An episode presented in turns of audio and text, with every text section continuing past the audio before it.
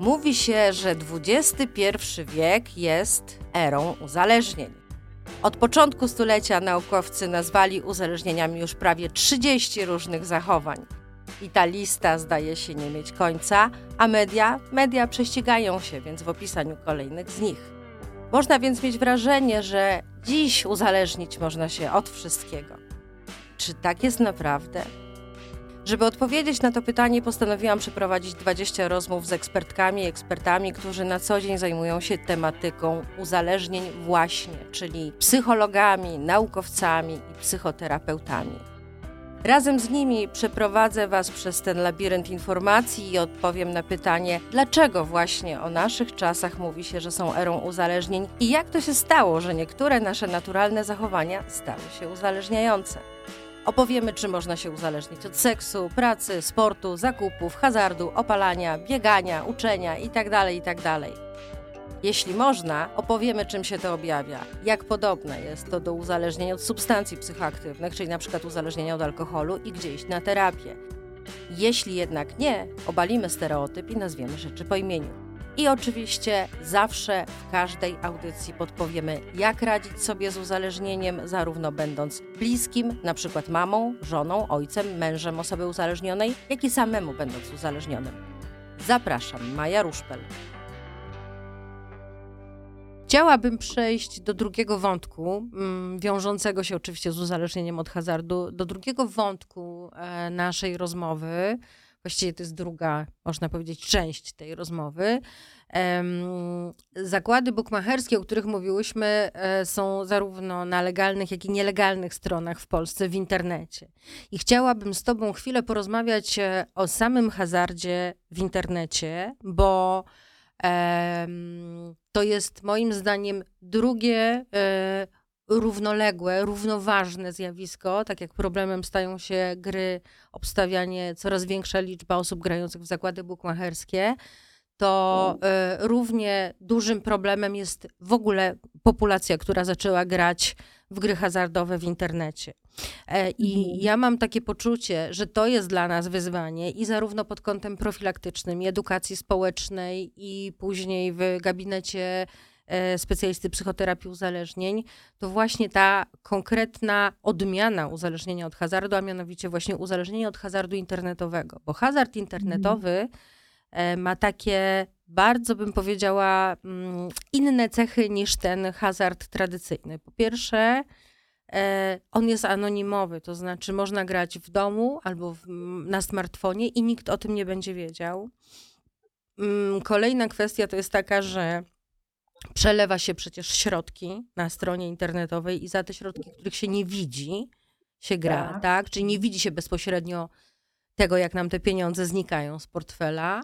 E, kolejna sprawa jest taka, że można właściwie grać noc i dzień, tak? Przez to, że to jest w internecie i to jest z nami wszędzie, tak? Ten, y, to kasyno, e, ta, mhm.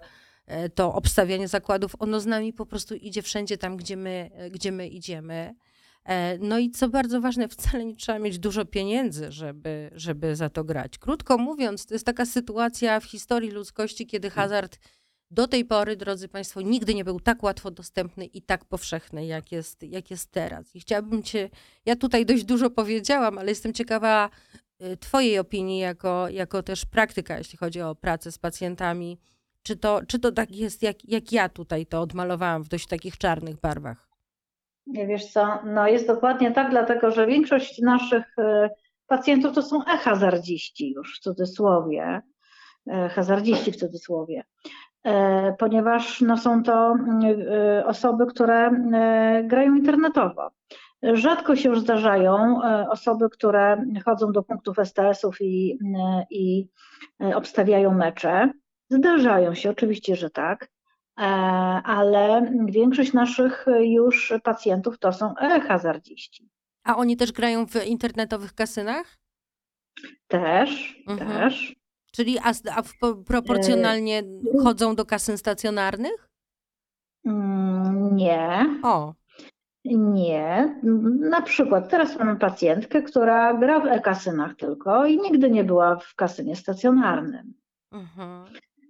E, Nawet nasi mm, e, mm, pacjenci e, uzależnieni od zakładów buchmacherskich też niektórzy mówią, nie no raczej nie, nigdy nie, nie obstawiałem z, w, w punkcie STS-u, tylko grałem zawsze, zawsze internetowo. A powiedz, jak to wygląda, jeśli mówimy e, nie tylko o takich mm, grach typu właśnie kasyno, czyli ruletka, e, automaty, gry karciane, czy też właśnie zakłady sportowe. Jak jest w przypadku tych gier, które my jako społeczeństwo często w ogóle nie traktujemy jako hazard, chociaż to przecież są też gry losowe. Ja mam na myśli właśnie zdrabki, które wydają się być bardzo takie niewinne, czy, czy jakieś kupony typu lotto. Jak to wygląda w, w historii pacjentów hazardowych? Z- Zdarza się, że trafi do nas taki pacjent, już patologiczny hazardzista Mhm. Lub hazardzistka. Też pamiętam, w zeszłym roku była kobieta, która uzależniła się od zdrapek. Ale tyle tych zdrapek kupowała, że musiała potem mieszkanie swoje sprzedać. O Tyle Boże. miała y, długów. Mhm. I to, tylko, I to tylko były zdrapki. Ale tak jak mówię, to są bardzo rzadko. To jest jeden pacjent na, na rok, mniej Aha. więcej. Okej. A na ilu pacjentów? Niektórzy Na 100, mhm, na, na, na 200, na 500? E, no powiedzmy na 50 pacjentów. Aha, 1 na 50, okej. Bo Mhm. też, co jest ważne, e, te, te rzeczy, o których teraz e, mówimy, też są dostępne w internecie. Właściwie wszystkie gry hazardowe są dostępne w internecie. E, ja też chciałabym do tego jeszcze, jeszcze powiedzieć e, taką informację, która raczej jest e, no, niepokojąca, a mianowicie Po pierwsze, te strony w internecie, na których można grać, e, często są nielegalne. To są, to są portale zarejestrowane gdzieś tam na Malcie, na Cyprze, więc Tak. generalnie dla e, polskiego gracza e, używanie tych akurat stron i tam obstawianie, czy granie w kasynie, czy nie wiem co, zdrabki, no po prostu to może się spotkać później z konsekwencjami prawnymi. Mhm, tak. E, tak, że to będzie ukarane, bo tak, tak to jest zapisane w ustawie hazardowej. Ale jest druga bardzo ważna i niepokojąca rzecz, a mianowicie taka, że ja kiedyś przeglądałam, jak te strony wyglądają. Wpisałam jakieś dowolne kombinacje haseł typu kasyno internetowe, e, kasyno online. E, Nie wiem, czy masz takie doświadczenie, że, że patrzyłaś, jak to wygląda. Słuchaj, bardzo Nie. wiele tych stron wygląda jak strony dla 12-13-latków. Wiesz, że to jest grafika Mhm. taka trochę komiksowa, trochę jakby z, e, z bajek. e, mm, Też nazwy tych kasyn wcale nie są jakieś tam typu Las Vegas, tylko na przykład ciasteczkowe kasyno, No. wiesz? Tak. E, No. I wiem też z badań Cebosu, że mm, w internecie, na przykład na portalach społecznościowych są takie linki, które te dzieciaki przekierowują na strony em, z hazardem online. I tam nie trzeba w ogóle legitymować się pełnoletnością, nie trzeba wysyłać swojego dowodu, wystarczy po prostu zarejestrować się Mhm. i zarejestrować kartę kredytową, za którą można grać. I tutaj chciałam się ciebie zapytać, ty mówiłaś w poprzedniej naszej rozmowie, że tak, najmłodszy twój pacjent miał 17 lat? Mm, tak. Mhm. A pamiętasz, jak długo? 16 nawet. Aha. I jak długą miał Był W historię? drugiej, klasie, e, w drugiej klasie liceum. I jak długą miał historię grania, pamiętasz? No bo to przecież musiało trwać. Tak, niecały rok. Aha. Aż dopóki mm, jakaś ciocia nie, nie przyszła po pieniążki, e, od której pożyczył pieniądze, jakaś sąsiadka się, się, się zgłosiła, no i wtedy musiał jednak wszystko powiedzieć Okej. rodzicom. Aha, czyli po prostu prawda wyszła na jaw i dlatego, dlatego on się w ogóle pojawił na, na Tak, terapii. Ale czy mogłabyś powiedzieć więcej o tym, jak bardzo jest niebezpieczny kontakt właśnie z grami hazardowymi w tak młodym wieku? E, Badania Cebosu z 2018 roku mówią, że najmłodszy respondent, który grał w kasynach internetowych, miał 9 lat w Polsce, wiesz? E, A taki wzrost e, em, następował w tej populacji osób niepełnoletnich gdzieś koło 14, 15, 16 roku życia. To wtedy oni maj, mieli tą inicjację e, w hazard i to był właśnie hazard online. Czy mogłabyś powiedzieć, dlaczego to jest tak ważne, żeby osoby w tym wieku jednak nie miały kontaktu z tym? Wiesz, wydaje mi się, e, że e, tutaj w grę wchodzi to, co już powiedziałaś, ten wiek, taka e, elastyczność, plastyczność jeszcze naszych, naszych cech osobowości. No i to, że tutaj może się pojawić takie silne wzmocnienie behawioralne, że ta wygrana może mieć bardzo duże, duże znaczenie dla takiego młodego człowieka, dużo większe niż dla osoby dorosłej.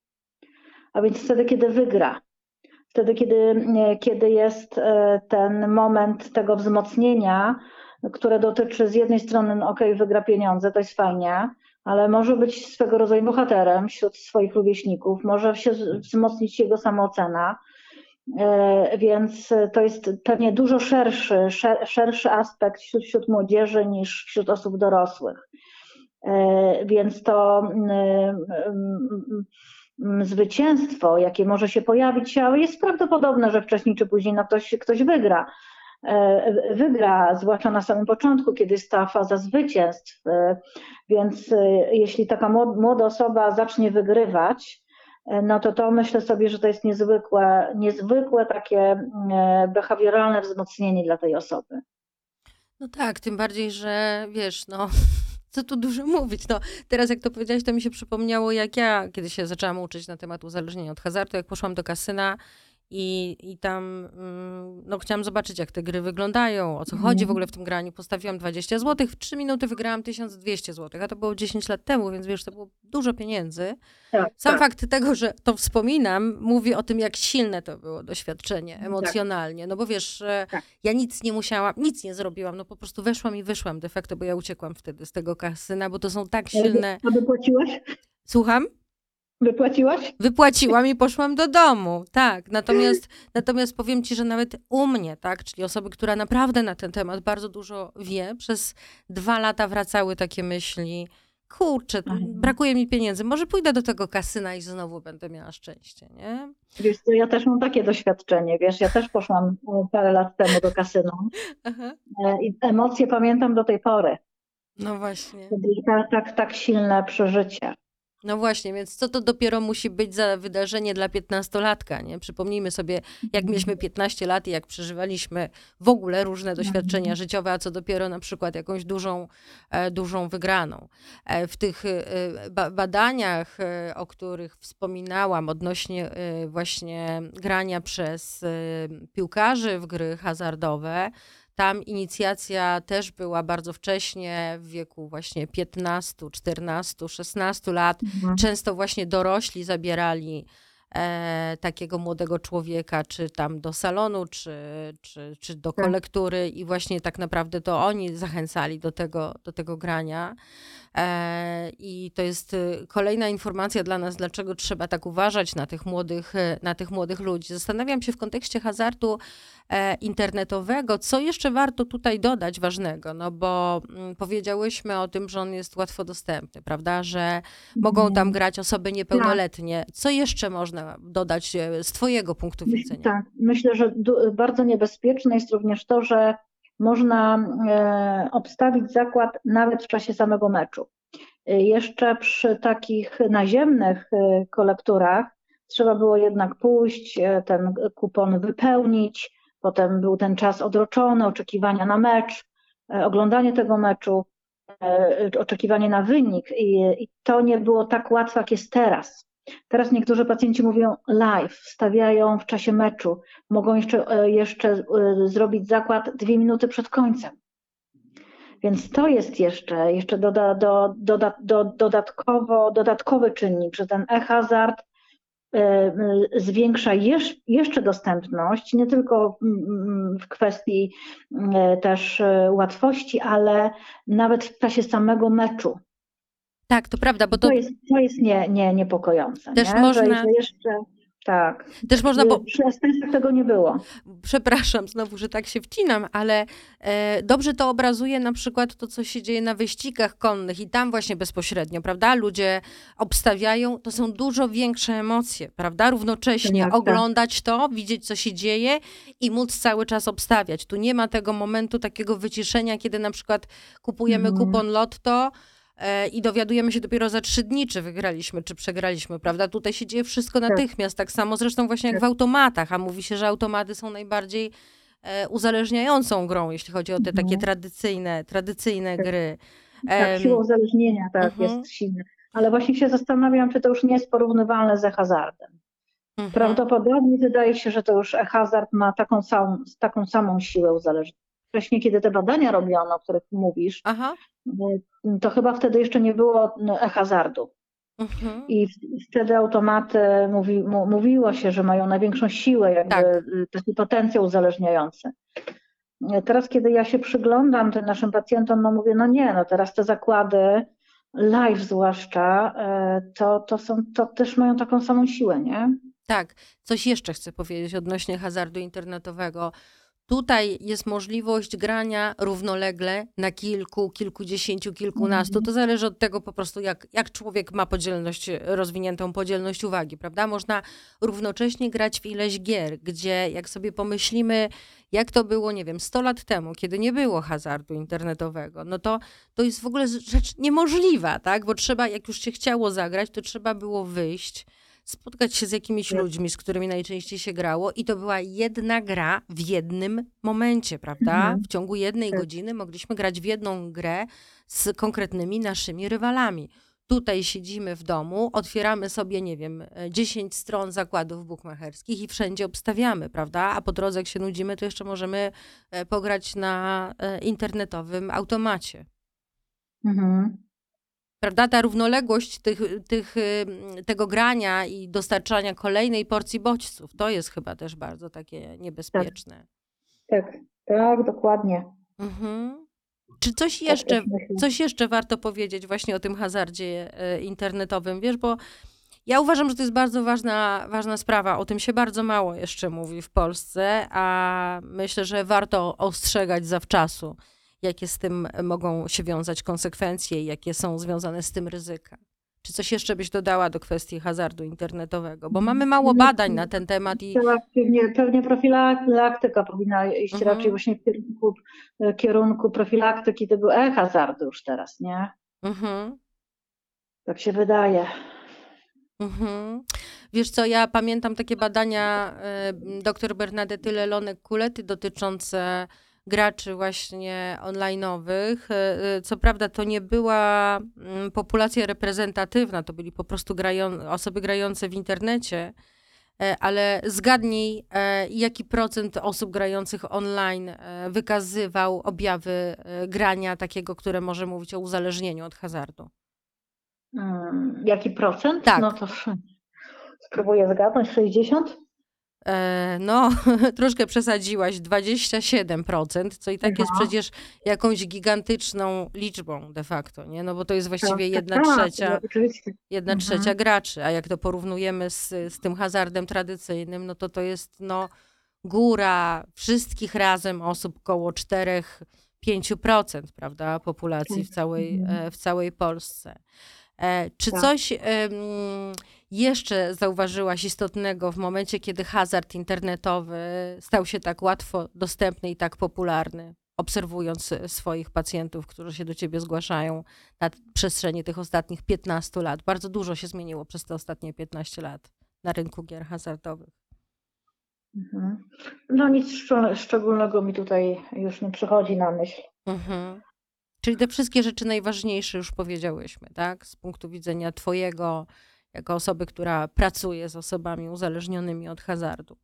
Em, hmm, to co by tu powiedzieć na koniec, kiedy na przykład ktoś nas słucha, tak? I gra w hazard internetowy i ukrywa to przed całym światem. Nie wie, nie ja, wie. ja bym pewnie powiedziała tak. E, Jeśli jesteś w fazie wygrywania, to za chwilę będziesz w fazie strat. I lepiej teraz już przerwać, nie? To, to tak. Po, po, przemyśleć, że jeśli ktoś jest na etapie jeszcze wygrywania, to pomyśleć, że jest to tylko faza. W sensie takim, Że że. tak, że tak mają, że większość Mhm. pacjentów, że właściwie 100% naszych pacjentów przechodziło przez fazę wygrywania, ale dojdzie się do fazy strat. Czyli pierwsza Nie- sprawa. Nieuniknione to jest. Czyli pierwsza sprawa jest taka, to jest takie już powiedzenie, kasyno zawsze wygrywa, prawda? Czy stacjonarne, Tak. czy internetowe.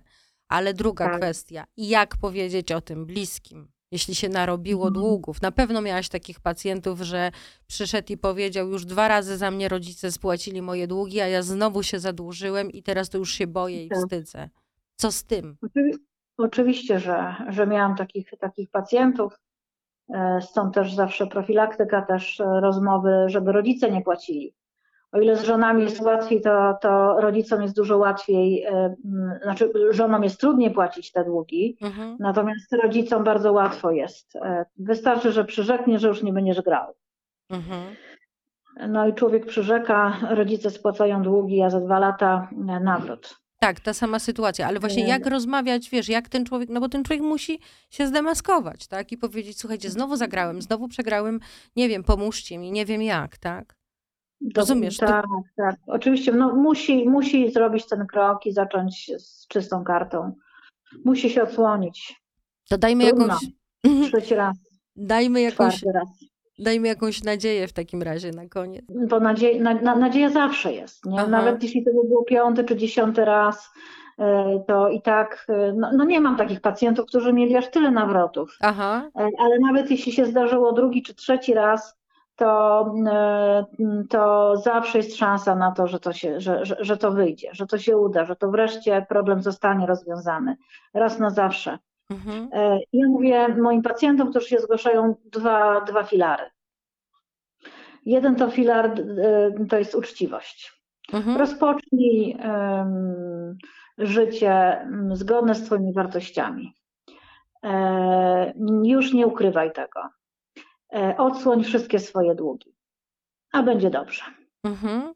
A powiedz mi proszę, czy lepiej, żeby taka osoba zgłosiła się na przykład na terapię grupową w takim ośrodku, e, w którym się mieszka, czy lepiej na terapię indywidualną? Jak, jak obserwujesz, co, co lepiej działa, co ma lepszą skuteczność? Ja mówię o początku tej drogi, tak? Kiedy to się wszystko zadziewa, jest kryzys, jest wstyd, jest tragedia, jest rozpacz. No, dużą, si dużą siłę nasi pacjenci czerpią z grupy, ale musi to być program tylko dla nich. Mhm. Nie program, mm, e, gdzie leczą się grupowo osoby uzależnione od alkoholu i od, od, od hazardu. E, Ja jestem przeciwna takiemu rozwiązaniu. Więc jeśli w poradni gdzieś jest, jest grupa już z oddzielnym programem, gdzie są oczywiście tylko osoby z rozpoznaniem patologicznego hazardu, to super. Natomiast jeśli takiej grupy nie, nie, nie, nie ma, to raczej wtedy zalecam te- terapię indywidualną. Mhm. A powiedz mi jeszcze. No i oczywiście grupy anonimowych Właśnie. też bardzo fajną rolę odgrywają. Właśnie o tym, o tym chciałam jeszcze powiedzieć na koniec. Jakbyś mogła powiedzieć trochę o tych anonimowych hazardzistach, no bo akurat tych grup jest bardzo dużo w Polsce, chyba w każdym większym mieście jest ich po, po parę, a poza tym można też uczestniczyć online. To też jest takie dobre miejsce na początek szukania pomocy. Jakbyś mogła coś powiedzieć o tych grupach. No i jak najbardziej. Tam czasami pacjenci najpierw trafią e, przez jakieś strony internetowe. Na przykład hazardziści.pl jest taka strona. I najpierw szukają pomocy w internecie. Mhm. Pewnie większość z nas zresztą szuka pomocy w internecie. Więc jeśli trafią na jakiś meeting anonimowych, hazardistów, to sobie myślę, to już jest dobry krok, super. Mhm. Naprawdę w tych, w tych grupach bardzo fajne, e, fajne rzeczy się dzieją, natomiast tych grup jest mało wciąż. Na przykład na naszym terenie jest bardzo mało. Mhm. Ale są w internecie, to jest to błogosławieństwo epidemii COVID, wiesz? Tak. Że, można, Tak, tak. że można się logować online.